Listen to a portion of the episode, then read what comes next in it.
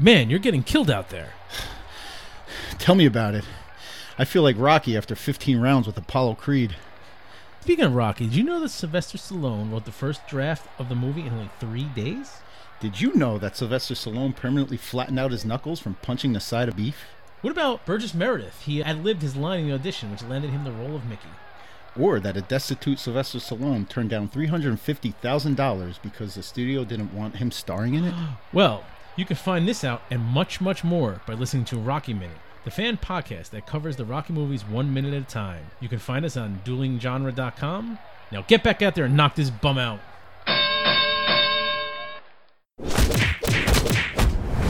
Dueling genre.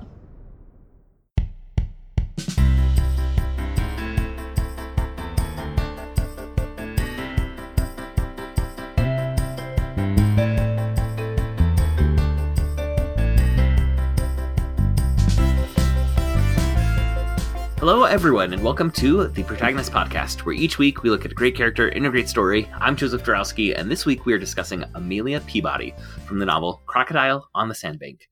Uh, and to help me with this discussion, I am joined by producer Andrew. Welcome back, Andrew. Hello. And uh, for anyone who is not aware, this is a mystery novel set in Egypt in uh, the late 1800s, and it follows the adventures of Amelia Peabody, who is a very assertive British woman who finds herself embroiled in quite the mystery uh, in, in Egypt. And it plays a lot with the uh, both the historical setting and what would have been the societal expectations for for gender and age and all these other things uh, in the in the late 1880s. Uh, and it does it through the lens of this fascinating character named Amelia Peabody. Uh, Andrew, this is a suggestion from a listener named Kaylee, and I am so glad. Thank you. Thank you, Kaylee. This was delightful. This was excellent. It it was so satisfying. Yeah, it, it was just great. Um, she had actually, I know she had recommended this at least last year, and it was kind of in our to get to. Oh, we're going to be doing that. It was even on the schedule a couple times, but I think it got bumped by um, a patron request or two. And then when Todd was leaving the podcast, he had a couple things he wanted to make sure we got to uh, before yeah. he left, and so it just we never quite got around to it. And then at the start of this year, I put out another call on Facebook saying, "Hey, anyone have any recommendations?" And she'd mentioned this. I'm like, "Oh, I know. I've almost read that. Like, I think I even checked it out at the library at one point because that's how close it was to being on yeah, our schedule." It was. And then, I think I I had downloaded the audio book because we were planning on it, and then it got bumped, and yeah. and Don Quixote and I think Frankenstein got put ahead of it and uh and so then i finally listened to the audiobook i got it through uh the library uh overcast or overdrive is the is the library mm-hmm. ebook and audiobook um electronic service uh which listeners if you should check your library's um electronic uh ebook and audiobook system for this because it was a really great audiobook i listened to it so quickly and i immediately said are there more Amelia Peabody stories. And there are, and I've already listened to the second one. I have given a copy of the first book to uh, my sister as a birthday present, and I've recommended this to so many people because that's that's how taken I was uh, with with this book uh, after reading mm-hmm. it. It is just a really, really great novel. Yeah. So you said that this, this is what we were going to do. So I got it through through the same app and started listening to it and it was it would have been eight hours total, but I listened at double speed because I needed to get you know ready for this recording. And I was ten minutes in, I think, and I texted you. I'm like, "This is fantastic! I'm so excited!" Like the language and just the the narrator voice, and I I don't mean that in the in the audiobook sense, but like the written narration voice was so good. But the audiobook was really fantastic too. Like the narrator for the audiobook was perfect for it. Yeah, and, and then it, I told I told Kester and my wife, "It's like you've got to get a copy of this and either read or listen to it. It is so good." Um, and this is a 1975 novel. Um, when I started to look into it, I saw that there is a very um, there's a presence of fandom for both this novel and for the character of Amelia Peabody online uh, that I just never really interacted with or come across. Um, it, no, this was this was completely foreign to me. Like I had no inkling that this book existed or the series or or anything.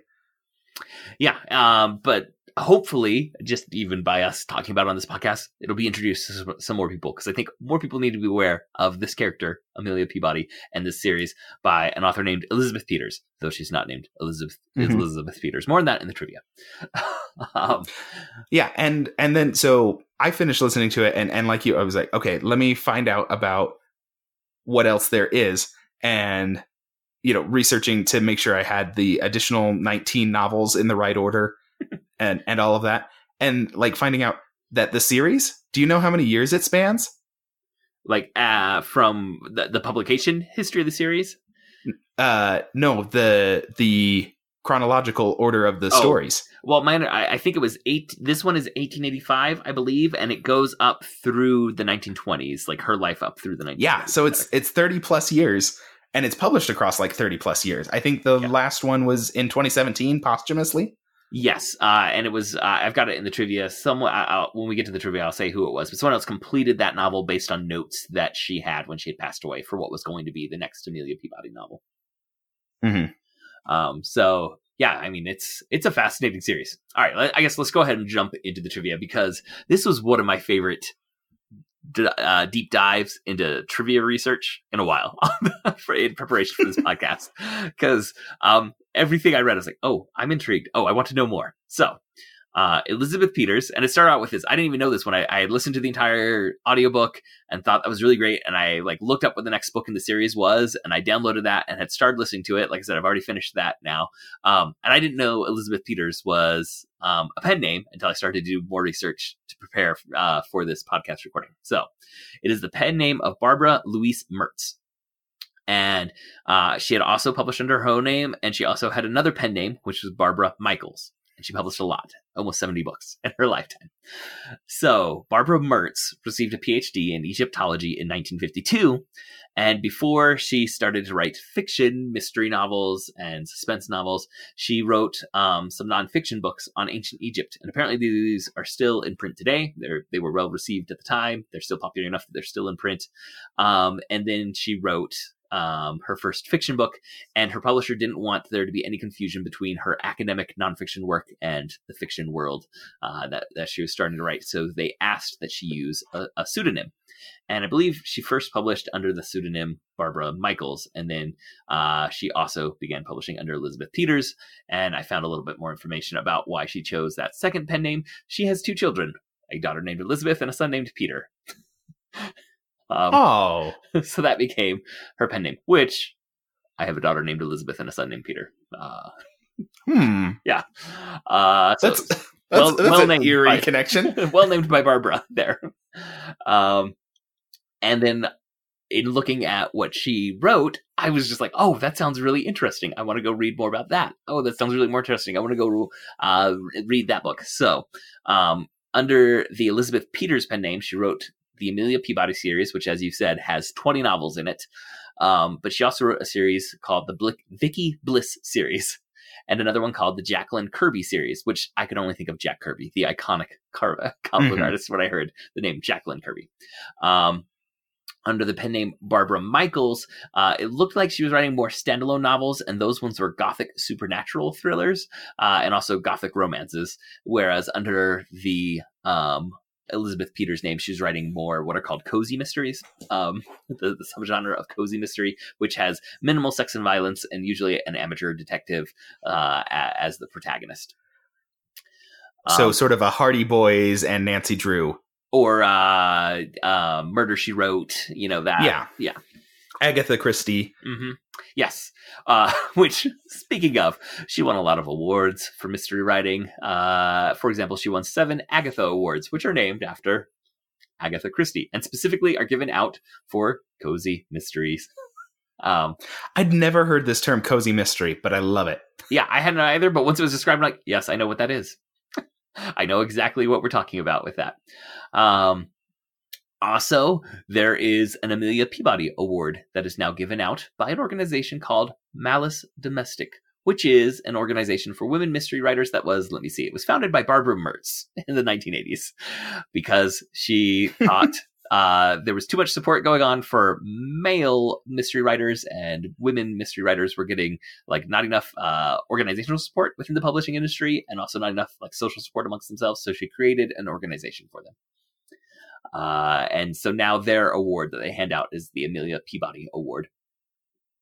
And also, um, uh, Barbara Mertz funded a scholarship for women writers at Hood College, which, like, the more I read, I was just like curious, more curious, more curious as winning. Like, Amelia Peabody's a great character, but Mhm. also her creator is a great character.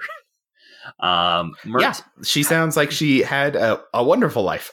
Yes, she passed away in 2013, and as you noted, the last Amelia Peabody novel was published in 2017, uh, and that was written by Joan Hess, is the name of the author who completed that novel based on the notes and plans that Mertz had um, at the time of her passing. So I mentioned those two other series, the Vicky Bliss series and the Jacqueline Kirby series. the Vicky Bliss series follows a professor of art history, uh, and she has a love interest who is the charming Sir John Smythe, who is an art thief, and they keep crossing paths as the professor of art history who is solving crime, and Sir John Smythe, who is committing the art crimes. Um, and in the Vicky Bliss novels, it said there are some references to the discoveries of Amelia Peabody in Egypt. So these are the same narrative universe, uh, but only lose Like that's still. It's not like they ever actually meet. And I, my sense was the Vicky Bliss novels are set, um, you know, more mid-century, mid, you know, mid 20th century. But I have to go look at a little more. But I love the name Vicky Bliss. That is a, a series I may go look into. And then it said the Jacqueline Kirby series. um, what I, the, the description I saw was they're about a librarian with a very large handbag who accidentally becomes an amateur detective who solves crimes. Which I don't know why it was like on two different sites. what's in but the looking up- handbag? Yes, on two different sites. When I was looking up, they made note of the very large handbag. so I may I may have to go read one of those just to find out about this very large handbag. But yeah, and and find out when that one is set. yes, yeah. There's any more ties, uh, but listeners, I just want to say, uh, if you're looking for a great fun read, Crocodile and Sandbank, the first one of the Amelia Peabody uh, series, is a fantastic choice, and you may find yourself saying, "What else has this author written?" And you're going to find out, oh, there's almost seventy other books There's she has there's written plenty. that that I could go read.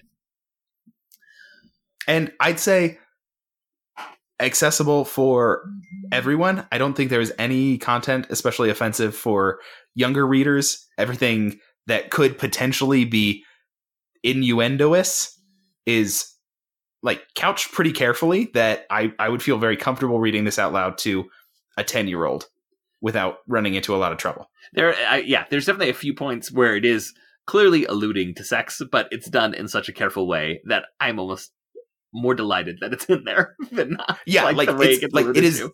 It is fantastically careful, carefully referenced and implied and suggested in in just the gentlest way. Like it's it's ridiculously gentle. Like I love, yeah. It was after Evelyn tells her story that Peabody's response is, "Was it enjoyable?" like and and so it's like is is is like enjoying time as a man and a woman enjoyable like okay No, we, she didn't we see say what you're all, saying All she said was it. Was it enjoyable? That's as far as it goes. Like the, Yeah. the, the, the pronoun is it. Well, before we get to the full summary, we want to thank you listeners for joining us. And we also want to thank every one of you who supports us on Patreon. If you would like to support us financially, we invite you to go to patreon.com slash protagonist and support our show with at least a dollar per month. All supporters on Patreon at any level receive access to special quick casts, which are shorter episodes in which we break down newly released films and trailers and give out updates on our fantasy box office and New Year's resolution. Those will be released monthly. And all patrons who support us with $5 per month or more get to choose a topic for us to discuss. And we recently had a couple new patrons and they made some, uh, some choices I'm excited to go, uh, and read and listen to. One of them was an audio, uh, podcast drama, which, uh, we, we've only done one strictly audio format, um, topic. So I'm excited to do another one of those. All right, listeners, here is the full summary for Crocodile and Sandbank. It is 1884, and Amelia Peabody has recently become independently wealthy. After the passing of her father, he left the bulk of his estate to her rather than to his five older sons. They were establishing careers, and also Amelia was the only one to stay and care for him as he, his health failed. And I did like, I'm like, it was just a subtle, like, like you just becoming immersed into this world, and it makes note that everyone thought that was a great arrangement until they found out their father had been really careful with his money, and it was a lot of money. And then suddenly, everyone's like, "Whoa." Um, Mhm. But the will was the will, and now she has the money. Uh, and at the age of 32, she feels that she is quite the established spinster. And even though suitors came out of the woodwork after they discovered that she had a rather large inheritance, she knew they were only in it for the money, so she decides she's going to get out of England and go tour Europe and then head to Egypt. Um, she has uh, been very like intellectually curious, curious in her life, and her father was as well. So when she was caring for him, she read a lot about Egypt and uh, the archaeology that was happening there, and she wants to go see it for herself. So she takes on a companion because propriety will not allow her to travel alone. So she has this other woman who is also old enough that it's unlikely she'll ever be married, probably mid thirties. um, and they're going to travel together. But then in Rome, her companion is stricken with illness, and I cannot remember the name of this first companion. But she's not going to be able to go on to Egypt, so just omit her from your minds, readers or listeners. And while wondering what she should do now that she has already booked a second uh, person's passage to Egypt, she encounters a woman who has fainted in the streets of Rome. A crowd is gathered around looking, but they're not helping. So Amelia just steps in to take care of this woman who is out cold on the street. After this woman regains consciousness, uh, Amelia takes her back to her hotel to find out what's going on, and we learn the woman is also British, and her name is Ev- Evelyn Forbes, and she has a sad tale to explain how she ended up unconscious in the in a Roman gutter. like there, there's elements of this that are very soap operatic, but they like are acknowledged in the book, and I love that the way uh, Yes, the- Elizabeth Peters writes about these, or Mertz, I guess is. yeah the tone the tone for all of this is like it's not poking fun at the tropes that it's using but it is acknowledging that these are tropes Yes, and it, it embraces like it's very self-aware Yes. Yeah. Yes. That's a that's a good way of putting it. It's very self aware of the, uh, of um you know the some of the traditions that are being lifted for this new story. and yeah so it embraces them and makes use of them to to full effect Yeah. and like this is the kind of story we're writing so i'm going to use all the stuff that goes into stories like this All right. So Evelyn Forbes. This is her story. She was beloved by her wealthy grandfather. Her parents had died, so she was being raised by her grandfather, who doted on her. And if he could have, he would have given her his title. So he's British aristocracy, but he can't pass his title on to a woman because, oh, I mean, really, Uh, it's it's it's it's england in the 1880s yes, exactly. Uh, so his title is going to be going to uh, Lucas, who is uh, Evelyn's cousin, who the grandfather doesn't like both because he is a foppish wastrel or wastrel, whichever way you choose to pronounce it. I've definitely heard both, but also because he has Italian blood, and this 1880s British man is has some prejudices against the Italian blood. Um, there is there are plenty of shades of prejudice throughout Yeah. the story okay, but mostly satirized Exactly. Yes, uh, it's something I want to touch on, but uh, I think this uh, she uh, Mertz or Peters, however we want to refer to her, does a great job of acknowledging the time period, having a character who is progressive, but not so progressive it feels out of place. Right? Like, like the, she also has some of those. Um, you know, prejudices against, you know, the Arabs, uh, you know, as, as they're referred to, um, in this, or the Arab blood, I think is, is referenced a few times uh, even as she's progressive in other ways, it's not like a mo- a person with modern sensibilities was dropped down into the 1880s. It's this is a progressive for the 1880s, but there's a lot to be dealt with yeah in in that world. Yeah. Um, however, so so Evelyn, uh, Evelyn's grandfather wants is, wants to make her a full heir. Can't really do that, but he says, "I'm going to leave you all my money, but I just can't give you the title." But Lucas is going to have to get the title, but you take the money. And Evelyn says, "If I was in love with Lucas, like if he was a lovable man, this would I'd just marry him, and this would solve all the issues." But he is an annoying fop. so I, I don't love him.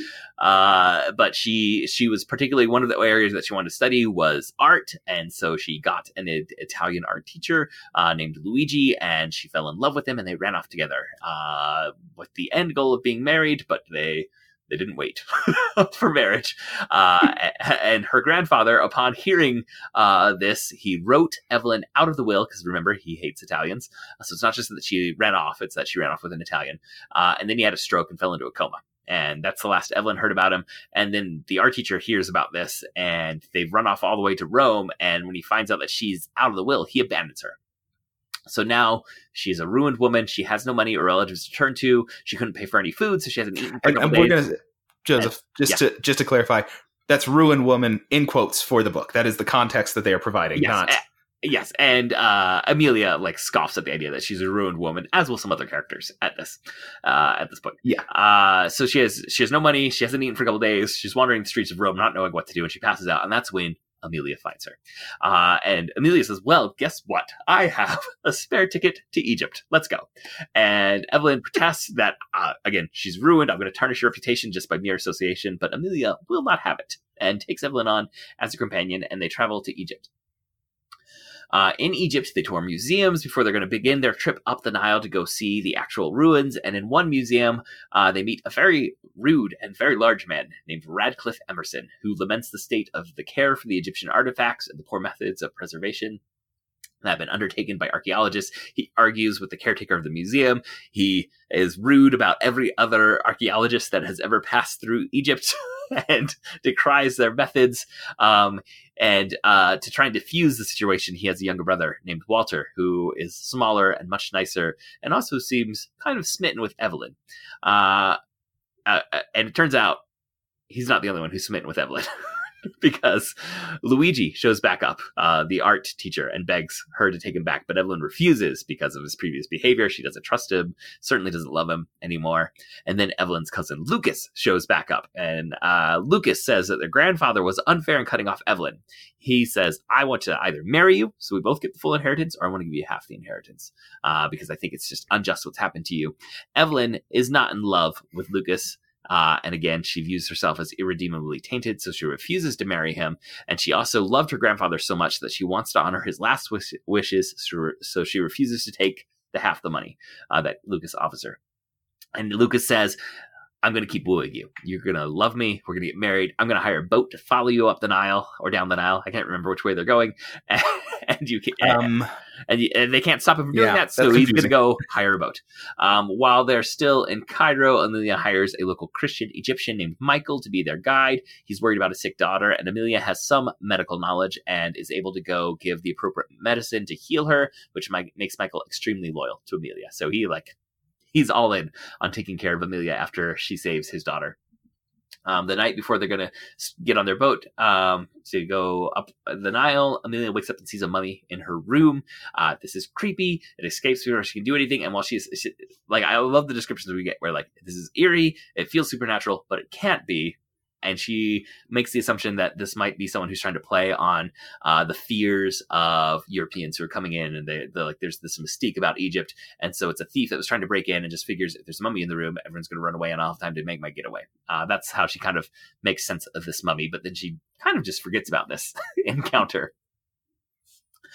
Um, then they get on the boat, uh, and as they're going, they stop an ex- at an excavation site. The boat captain doesn't want to. He says, "Really, all we are supposed to go all the way down the Nile to the farthest point we're going to."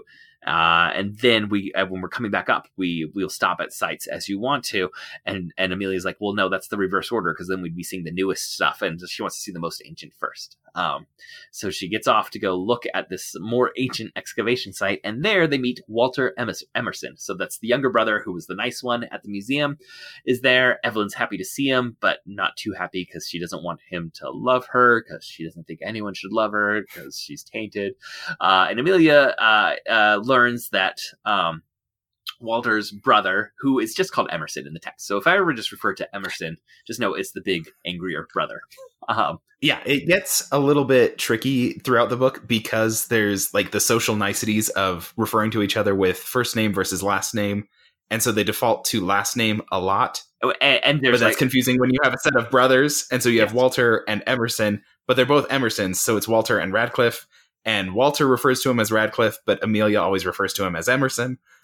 and there there's like big moments of like social protocol breakage or like a, as a sign of familiarity and friendship when they start to use first names with each other but really Yes. for the bigger brother it's always just emerson and and he always calls amelia Yeah. peabody just peabody so like the name peabody gets used a lot in this text Yeah. um but walter reveals that his brother uh uh, who i'm just gonna call emerson is very sick and amelia just takes charge this is what amelia does if there's a need she's gonna and she is capable of addressing it. She's going to. So she spends the entire night in this egyptian tomb that uh, the brothers are using for their headquarters um, and their living quarters so it's a, it's a, a tomb that has been raided by thieves. This is the the issue with so many of the Egyptian uh, areas that they're looking at. They've been raided by thieves, and there's really not much left other than just the stone that was there.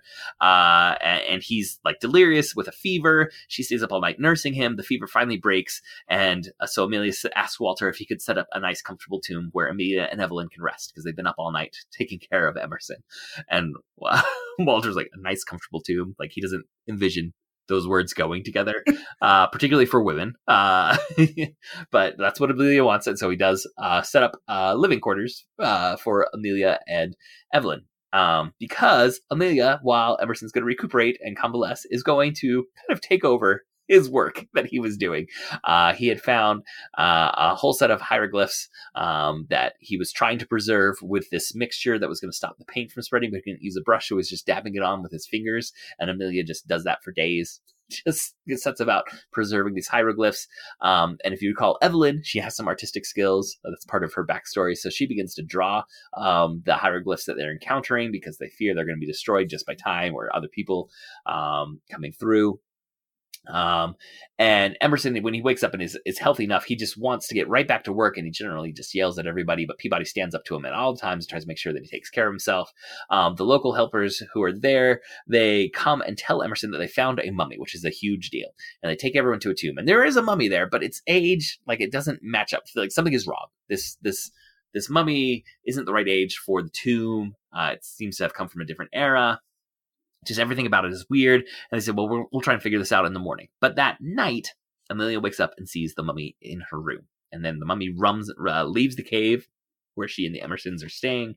They're in different, again, tombs within the same cave uh, system. And in the morning, uh, the mummy that they had found is gone. So they found, you know, the workers came and said, "Hey, we found this mummy." They they they actually bring it back closer to their headquarters, but then it's just gone. But Amelia saw a mummy up and walking around, and let's just say a lot of superstitious fears uh, start to be felt, understandably at this point, um, and particularly uh, amongst the workers. Like Amelia and Emerson uh, uh, are trying to be logical about this, and that definitely rubs off on Walter and Evelyn. But the the local workers are freaking out about uh, uh, about the curses of the mummies.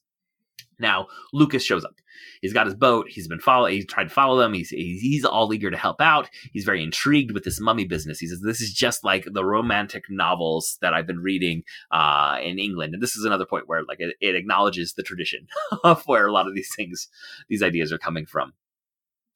Uh, and he thinks he, posits the theory that this mummy is just the locals dressing up and they want to scare you guys away because they must have found a tomb that had never been discovered before and it still has all its wealth it still has all the gold and they want to steal that but they know if you're around you're not going to let them so they're trying to scare you away so they can go steal uh, the, the the wealth from this undiscovered tomb. And like as he's presenting this as though like guys i figured this out and then he was like like in her head the narrator as the narrator she's like i already thought about this and here's the three reasons why. This this doesn't make any sense. Uh, but she doesn't say any of that out loud. Uh, it's just one of the delightful parts of the writing in this. Um, while Lucas is there, um, they uh, he keeps trying to woo, Evelyn, which clearly bothers Walter, and uh, Evelyn clearly likes Walter and not Lucas, but she doesn't want Walter to like her because she views herself as a ruined woman, and she knows if she tells her backstory, he will, of course, just shun her at that point. Uh, and Amelia thinks all of this is ridiculous, and but Emerson just seems focused on the work, and uh, like as far as Amelia can tell, is just completely unaware of, of all the romantic trauma that's going on around them. And she is also perturbed because it looks like Emerson is kind of sucking up to Lucas, and she thinks it's because Lucas might be able to fund uh, more excavations because uh, the Emersons are just using their own very small means to try and do anything they can to preserve uh, these antiquities and and uh, you know to be out there doing their excavations. And they know Lucas is coming to a lot of money, so she thinks she's he's sucking up to Lucas just as a potential, um, you know, uh, person to fund their their studies. Patron. Right. At this point, I want to say things get convoluted, and I tried to write this down in summary, uh, and I found it just became confusing to lay them out here. And I don't want this to be in any way viewed as a condemnation of the writing in the book because I was enthralled while listening to the book. I couldn't get through it fast enough to find out what was going on. There's lots of red herrings. There's lots of twists and turns. Uh, but in trying to summarize it, like it was just getting too twisted. So there's a whole lot that happens, and I will just say that um, the mummy bothers them continuously. They lay some traps for the mummies, none of which work. Michael, their loyal helper, disappears, and Lucas says it's probably just because he got so scared of the mummy that he ran away. Um, Emerson at one point gets a dislocated shoulder. Walter gets shot and wounded by Lucas when they accidentally they're, they're trying to get capture the mummy and it goes wrong, and and Walter or uh, Walter gets shot. Um, Lucas pushes Evelyn again to try and marry him, and she refuses. And she says why. And Lucas proposes marriage and says, "I don't care about any of that." I, or Walter says, "I don't care about any of that. I'll marry you." And Evelyn is just like overcome with joy uh, because of that. Uh, but there's still this mummy situation. No one can quite figure out what the right motive is for the mummy. So there's just a lot of though. Though that's all going on, and it's well written then. But I couldn't find a way to put it into a paragraph um, in, a, in a good summary here. um, so now we're gonna get to the night where everything comes to a head. So they know the mummy's still out there bothering them. It's agreed that uh, they all need to, uh, someone needs to stay up and keep watch. Lucas is going to take the first three hour block. They have a good dinner before going to bed. And then Amelia, like, her mind is reeling as she's trying to figure everything out, but she's also like half falling asleep, but her mind won't let her fall asleep. And she hears Lucas come into the room and she's like, Is that you? And he's like, Oh, I'm just checking on you. And when Emerson hears them talking, Emerson comes out and says, I want to take over the watch. And Emerson looks like he's been throwing water on his own face. And Amelia's like, What is he doing? Trying to keep himself awake. And then Lucas is like, Well, fine. If you're both up, I'll just go to bed. And as soon as Lucas leaves, Emerson's like, We've been drugged. He's trying to, Lucas drugged us. He's sure it was Lucas. And he's like, Do you have anything that can help us stay awake? And Peabody grabs her smelling salts and they supposed to sniff them and it definitely wakes them up. And they hear some moaning outside and they see it's Michael, the Peabody's trusty servant who had disappeared. He's outside. And they run to him and they discover his wrists are rubbed raw. He must have been tied up. He's incoherent. Emerson carries him back up to their cave, but the mummy has carried Evelyn out of the cave and Walter. we find out. Um, and uh, Emerson and Peabody want to rush to the rescue, but then there's gunfire that's keeping them at bay, like at the mouth of their cave. Every time they start to make a move, there's gunfire. And uh, Emerson's like, well, we've got to go rescue Evelyn. We know she's being carried away. Uh, and he's like, I'm going to run out there. And then he confesses his love for Peabody and kisses her, which she did not see coming, but she kind of likes it a lot. and then and then Emerson rush like she says something like, "When I had all my suitors when I first inherited this wealth, I allowed them to kiss me because I was curious about the experience. That is no comparison to what it was like to be kissed by Emerson." Yeah. yeah, she was like the the experiences I had were not so great. It turns out they were a bad representation of the experience as a whole. yes, yeah, uh, like uh, like because the moment he kisses her is when she realizes, oh, I I like him. Like we've been fighting this whole time, but it was really because we like we really did like each other. There's a line at the very beginning of the novel where she says, um, it's a long. I- I'm not going to quote it exactly, but it, it's of the sense that I am too strong-willed to have a controlling husband. So anyone who wants to control me, they're not going to be happy in this relationship. And I am also um, of a taste that any man who is so weak-willed I could control him is not for me. like, Yeah, and, yeah. I, I wouldn't I wouldn't have anyone who I could control and nobody that would could control me. You know, it, it like she's cutting out everybody basically. except for it turns out Emerson, right? like this is what the relationship, like that relationship says. I couldn't have anyone, anything like these. You know what I envision to be the relationships uh, of the world, the romantic relationships that we see out there. Those wouldn't work. And this whole book, we've seen this other kind of relationship with Emerson, um, and Mhm. and she just realizes it at this moment. And then after he kisses her, he rushes out into the gunfire, and Peabody's like freaks out and says, "Wait!" and she rushes out after him, and uh, together they're able to capture Lucas. So he, they don't get shot. She worries he's been shot, but he hasn't. They they captured Lucas. It was Lucas who was shooting at them. They realize that Evelyn and Walter are both missing, and they go and find them uh, in the tomb where they found the very the, the mummy that the workers supposedly discovered. They find uh, them there, and there, Luigi, Evelyn's one-time lover, is monologuing about what has been going on. You see, Luigi and Lucas are cousins on their Italian side. Uh, so on Lucas's Italian side, his I think his mom was Italian. Is that right? I can't remember. Uh, you know, so I'm not sure. half half British, half Italian. On his Italian side, Lu, uh, Luigi uh, is the cousin, and Lucas hatched this plan for Luigi to go and seduce and disgrace Evelyn, so that she would be cut out of the will, and therefore Lucas would become the sole heir of all the money. That worked, they thought. But then Evelyn's grandfather woke up from that coma he was in, and he realized Lucas is awful. I like Evelyn still. and he rewrote Evelyn uh, back into a secret will that he had shipped to Evelyn before he died. And Lucas knows that secret will is out there. He thinks maybe in Evelyn's belongings. Well, he, he was able to like basically track the package to Egypt, but the British consulate has the package and won't give it to anyone but Evelyn. So before Evelyn even knows about this, his goal was to go marry her and make it look like hey, we're, we're together. So if she gets inheritance, he gets it all. I would not be surprised if he then had the plan to kill her somehow. because turns out Lucas not a great guy. hmm Um, but that was you know, Yeah. a- a- and, then this whole mummy thing was all just a red herring to basically stall them long enough for Lucas to work out a way to find out where this will is and be able to destroy it or make Evelyn fall in love with him. He succeeded in neither of those. Uh, Emerson and Peabody burst into this tomb, uh, where, and they rescue Evelyn and Walter. They tie up Luigi, and then we get an epilogue where we discover that um, Evelyn and Walter are married and have a child, and another is coming soon. And Peabody and Emerson are married, and she's writing this from Egypt, from an archaeological dig site, where she is having to. Um, she, she's writing down her memoir because she's not allowed to go down and dig because she herself is pregnant as well. Uh, and that is the end. So I Excellent work. I apologize for like kind of skipping over a huge swath of the mystery where all the red herrings are. I just couldn't find a way to lay it all out in a way that'd be coherent. But strongest recommendations for this book, listeners. Go, Yeah, go listen to it and find all those those loops and turns and twists that I omitted. And again, I've already listened to the second book.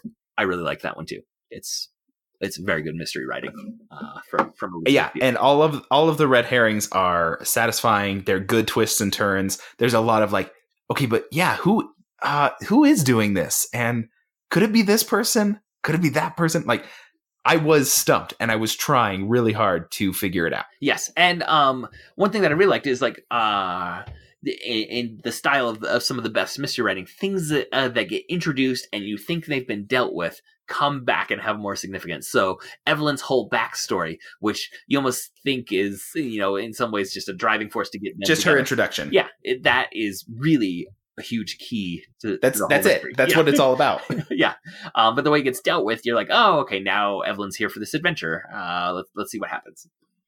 Um, I Mm-hmm. think there's a lot to dig into with the character of uh Amelia Peabody. But one thing I just want to say: why has there never been an adaptation of this book or this series? it's it is it is it is just itching it is so ripe for a period bbc drama yeah, or Netflix is You know, throwing put- money put a number- right at things. Let's, yeah let's make this Th- like this content is here it was eight hours of like written spoken word content you can get that into a 90 minute tv episode for netflix easy Mhm. like this would be perfect for for an hour to two hour or do, or do the BBC Series, model where we're know, like we're doing a, se- a season of of four or five episodes, like the Sherlock model. Like Yeah. here, here are your yeah three you could do movie length episodes that are come out every other year.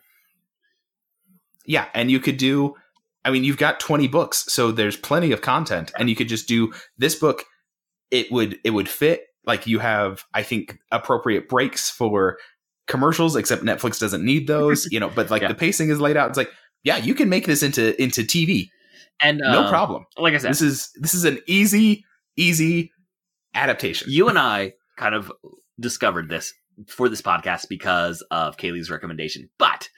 There are a lot of people that love this series. I just doing a quick Google for Crocodile on the Sandbank Bank. There are a lot of results. I think there's a ready audience for this too. If they were to do a good adaptation, did you have any actors or actresses in mind for these roles uh, as you were reading and thinking about potential so adaptations?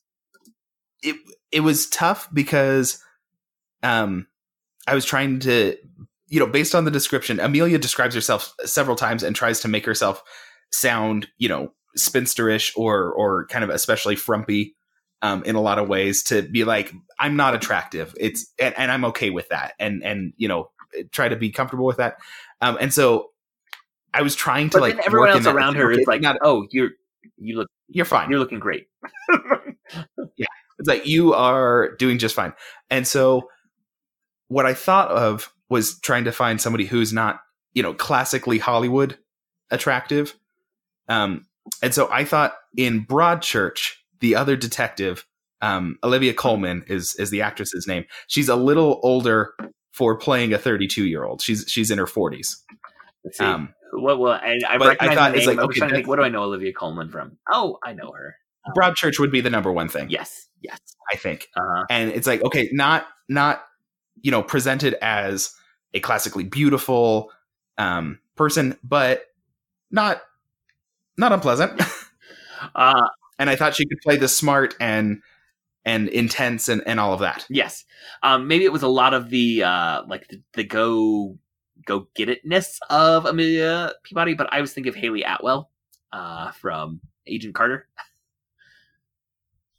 oh and she is 36, Yeah.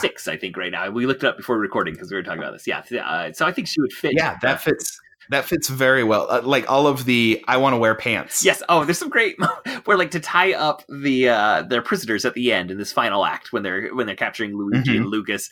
Um, she's like, I cut a strip from the middle of my skirt, and then I cut some strips to the bottom, and then I t- tied my skirt together, and then I was like. Oh, these! This is almost like trousers. This is glorious. I must wear trousers. like I can move. yeah I as soon as run. we're done with this i am going to have somebody make me pants Um, oh, Hayley Atwell would be a really good choice for for that attitude. That I am going to.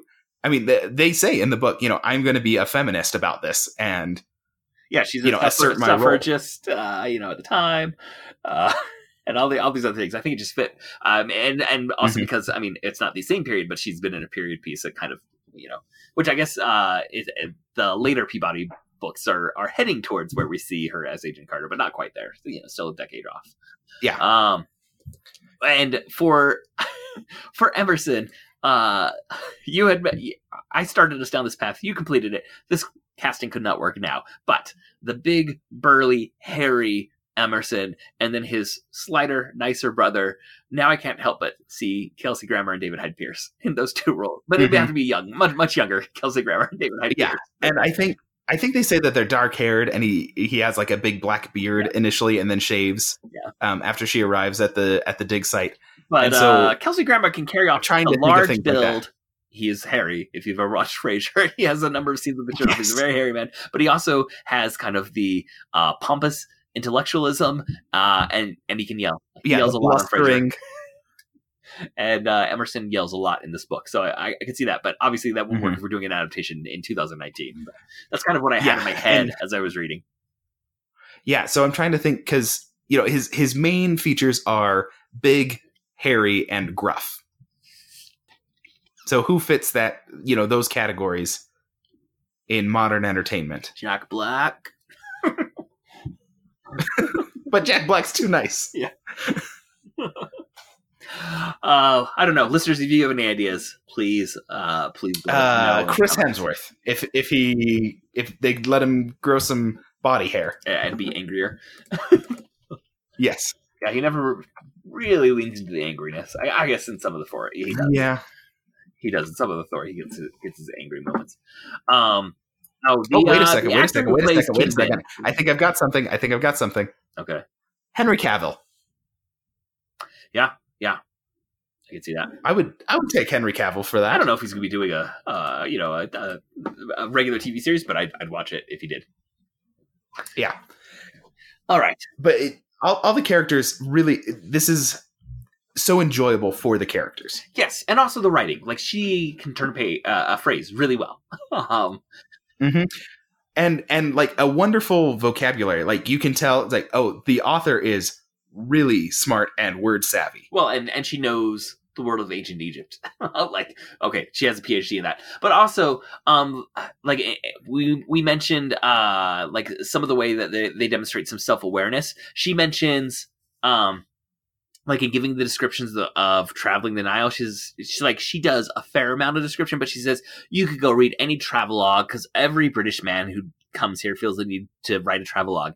And I was like, oh, she read a bunch of travelogues to know how to describe this. That's that's what this means right now Mhm. is is that she went and read the writings from the 1880s uh you know the the travelogue publications to know how to describe what it's like to be on a boat on the nile and then um when they're talking about the the like they're trying to figure out what in the world is who like they don't think this is supernatural they know this is someone dressing up like a mummy to scare us but why and both peabody and emerson are like this is this feels like a British plot from someone who's read a lot of our romance penny dreadfuls, basically. Yeah, it's like some some European has read a bunch of stuff and they came up with this plan. right, and and that is the what she's modeling is kind of like the the late 1800 supernatural penny dreadfuls. um, and and, Mhm. and she's not she's making it not supernatural, but she's saying the reason this plot is so convoluted uh, is because this is inspired by someone who would have read those. That's our bad guy. It's someone who would have read those. Yeah. Um, and and so I'm very much and and so they kind of point at Lucas as the as the culprit. It's like maybe it's Lucas because he seems like the kind of guy who would have read this stuff and then tried to do it. Yeah Oh, I found the quote. Sorry, I was looking at because I, I said she writes really well and has great turns of phrase. Um, so I was just like Googled quotes from Crocodile on the Sandbank, and I found that quote we tried to describe earlier. I could not endure a man who would let himself be ruled by me, and I would not endure a man who tried to rule me. That's said a lot better than what you and I tried Yeah. to describe right there. Yeah, it's Uh. like oh, this is you know she really has a mastery of the words she's using. And and when you said like the descriptions and and you could use any travelogue to read descriptions of this sort of thing, she still has those moments where she re- is really indulgent, like with the pyramids. Yes, with the pyramids and with the sunsets uh, in Egypt. Uh, yeah, yeah, definitely. so she does let herself indulge in writing these descriptions. All right, uh, let's let's talk a little bit about the character themselves. I, I'd say probably most, uh, definitely Amelia, but also maybe a little bit about Emerson. I think both you and I Mhm. are really enjoyed and were taken with following her adventure and her voice as the narrator of this. But what exactly is it Yes. about Amelia that you think makes her resonate and stand out? Um, the first thing that I, I think of when you say that is her her energy and motivation to go experience whatever she's going to experience. Like she's really enthusiastic about that and like I want to go do something so I have the means, I have no attachments, I have no obligations. I'm going to go do something and I'm going to use whatever savvy, whatever knowledge, whatever training I have and I'm going to put that to use and it benefits the lives of others, which generates a lot of loyalty towards her. She isn't doing it like she's the only selfish thing she wants is I want to go see what's interesting. And beyond that, all of her money could be given away to other people like Evelyn or to help Michael or to provide care for the the crew on the boat. she- like they started calling her the lady doctor because she wants to do all the the the anything. You know, somebody has a, a scratch or a cut, she wants to tend to it because she's she's completely selfless in that regard. Yes. Uh, at, at one, she says like her plan is to leave a lot of the money to the British Museum because that's what gave her father joy, right? That you know that he loved Mhm. uh, the artifacts of the British Museum and that um, kind of uh, study. And so, like, if anything happens to her, like I think I think it says her will is set up that everything just goes to the British Museum. Um, Yeah, so whatever she doesn't spend on her adventure is arranged for anyway, and she doesn't have any obligation to to anybody or anything um, for how she spends her money. Yeah. Um, I, I like what you're saying. Like, uh, she has this. That, Like, she's not consume consumed with the idea of wealth. Like, she's comfortable, and that's, you know, that's good. And and like, it's at the same time, she's not gonna like push away comforts. Like, they get one of the biggest boats to take them up the Nile, and they they get new curtains. they get a grand piano. Mhm. 'cause She likes music, so like she wants to be comfortable, but it's not like the accumulation of wealth is her driving force. And as you said, at the same time, like she enjoys her creature comforts. She's also perfectly comfortable sleeping in a tomb for a week, and uh, you know, Yeah, uh, because because she's more interested in the learning and you know this ancient culture than she is in being comfortable you know yeah, physically comfortable. Um Yeah, and an, another thing that comes to mind, and I don't know like what characteristic it's super indicative of, but she talks about her medical background, and she does a lot of medical stuff um, throughout the book in in helping Emerson, in helping Michael's daughter, um, in helping the people on the boat. But she's she's so energetic and enthusiastic about that that she even gets to the point where she's unfortunately I did not get to administer any amputations. yeah It's like I wish I could have cut off someone's finger. um yeah and, and there's um I, I guess like this uh this kind of a, a pursuit of adventure in whatever form it may take is, is there. Like the med- medical adventure. Like i i, I want to be like on the frontiers or the edges of medicine in understanding the ancient world. She wants to be on the cutting edge you know and uh you know pushing pushing that forward and and not just like reading about it in the book but like there engaged in it. And same with like Yeah, I want to. I want to be be smearing things It- over the hieroglyphs. yeah and she wants to be there engaged with you know the, the, the medical side of things as well. Um and when when she sees the need like her own uh self-interest kind of goes away. She's like well I'm, I'm doing this. Like uh it mentions when they were going up the nile they they stopped at a number of villages along the way and she's like well i use most of my medicine on the children in these villages. Like i wish i'd bought more but she wasn't like hoarding her medicine just in case for herself. It's like well here's the need. We're using the medicine. Um Mm-hmm. and so uh, there's uh, this this uh, you know vibrant urge to just be doing uh, that that that spills off of her persona like like off the page of, of, this character as is reading about this character like there's this urge to go be going and doing uh, these things uh, to the point that you understand why she ruffles so many people and rubs a lot of people the wrong way uh, because propriety uh, politeness these are not her strong points Yeah, they they get in the way of her objectives. Yes, yeah, like uh, like whatever it is that she needs to be doing, she's going to do it. If it means, uh, you know, cutting her skirt and turning it into trousers, even though women aren't supposed to wear trousers, you know, she's she's going to do that. Mhm. Uh, if it means yelling at uh, people in the museums, she's going to do that because it's not just Emerson who yells at the museum; she yells right back at Emerson in the museum. I may have left that out. Mhm. Some of the, um, oh, that that's another great uh, exchange in the museum. When Emerson's first yelling, uh, he yells at her, saying, uh, "Everywhere I go, I see English women who are, you know, just uh, basically they're dilettantes. They think they know what they're doing, and they don't, and they just get in the way." And she says, "Well, we're just following in the footsteps of the English men who always think they know best." and and, and we're, we're cleaning up their Um, messes, you know, and, and so they're, you know, from the very beginning, they're they're yelling back and forth, which um, does carry on some in the second book, even though they are very happily married. The um, the the the certainty that each is always right does still carry on in the second book. I, will say one of my favorite ones in the second book. Uh, you know, small spoiler warning. This is very minor for for the plot of it, but at a certain point, they each write down in a sealed envelope who they think the villain is.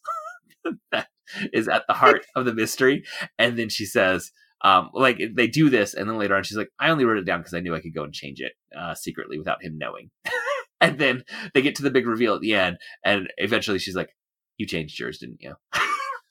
like you, you did to me what I was planning to do to you. in, in identifying the the villain of this uh, this piece, and I think there's something very nice in the relationship of Peabody and Emerson that they they don't back down to each other. Uh, they they almost become stronger Mhm. in their interaction, uh, even as they both maintain that surety. Like they're they're better people for their interactions with each other. They clearly fit together, even though like an outsider not understanding their relationship or having you know seen it uh, develop the way readers have, would just think this is the worst marriage potential ever. you know, these two people who are fighting all the time. But as readers, somehow usually like, yeah, they, they should be together. Well, yeah, and and I think again that part of that is her use of the trope. It's like, okay, these two fight a ton, but they're gonna fall in love, Right, but it's and they do, and it's totally satisfying. um but it's it doesn't feel like the um like the oh the boys dipping the the, you know, the girls in pigtails just to get her attention it's not that kind of fighting where it's like i'm gonna mask No, it's I'm not it's gonna just these are their personalities. yes that's it it's not i'm masking my uh, attraction to you because I don't know how to emotionally deal with it because I'm a stunted individual by turning it into Like, no, he's he's a into you know bullying basically that's not what's going on Yeah. it's just their their personalities are loud self-assured uh and and they're go- they're gonna clash but they also are going to go together very well Yes. And so yeah, it, it never feels like either of them is hiding their emotion about each other. Um it like to the point where he at the end um you know when he kisses her he says I'm I'm doing this despite the fact that I might survive being shot at. you know, I just need to express this the way I'm feeling it in this moment and uh, most likely I'll die so it doesn't matter. But even if I don't die, I still would rather kiss you than not. yeah and then um like in the in the epilogue it says like you know we, okay there was all this drama with the mummies but don't think i forgot the kiss readers. And uh and then she's like i was never alone with emerson to talk about it. And when i finally did talk to him about it he's like he's like i was just worried you'd say you never want to see me again. So like like that's where you start to see that like some of that like I don't know how to quite deal with this um, aspect, but I, I don't like portrayals in popular culture as much now. When I see them like saying, "Well, they're they're masking their affection through hostility," it's like no, they're both hostile and affectionate in this in this particular relationship, and that early hostility is just Yeah. who they were. That that was just their personalities.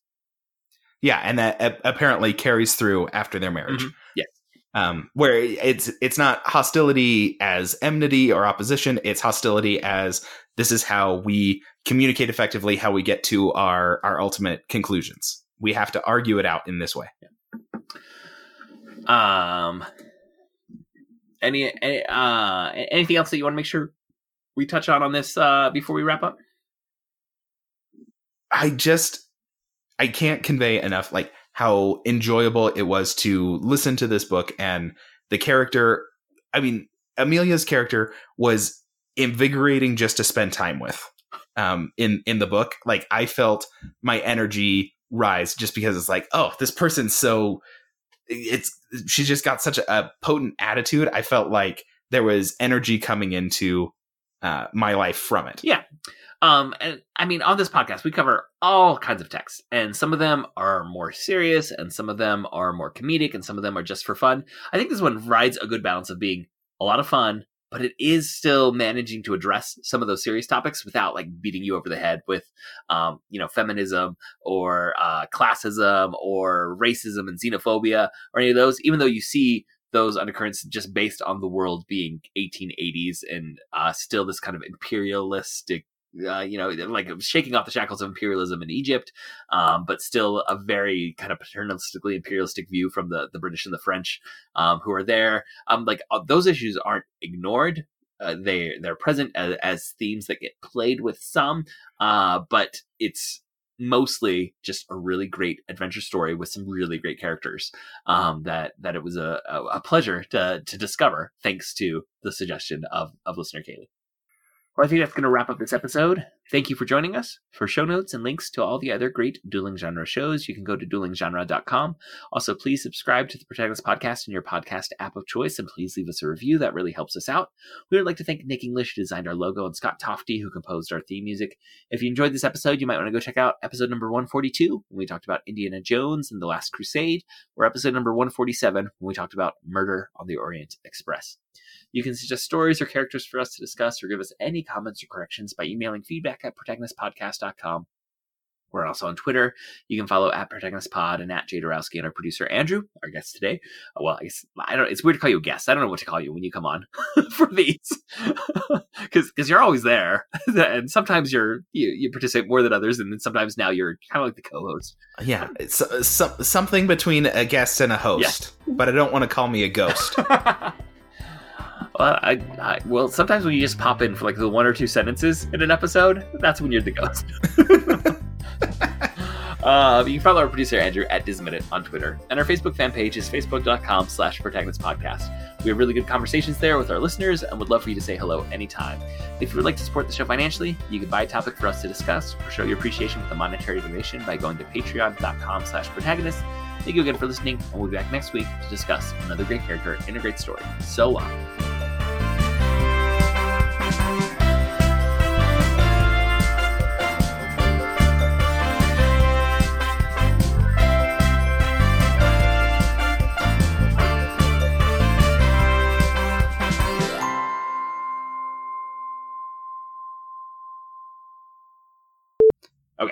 Um, hang on, my my computer's being Um, funny. Okay, no problem. Sort that out real quick.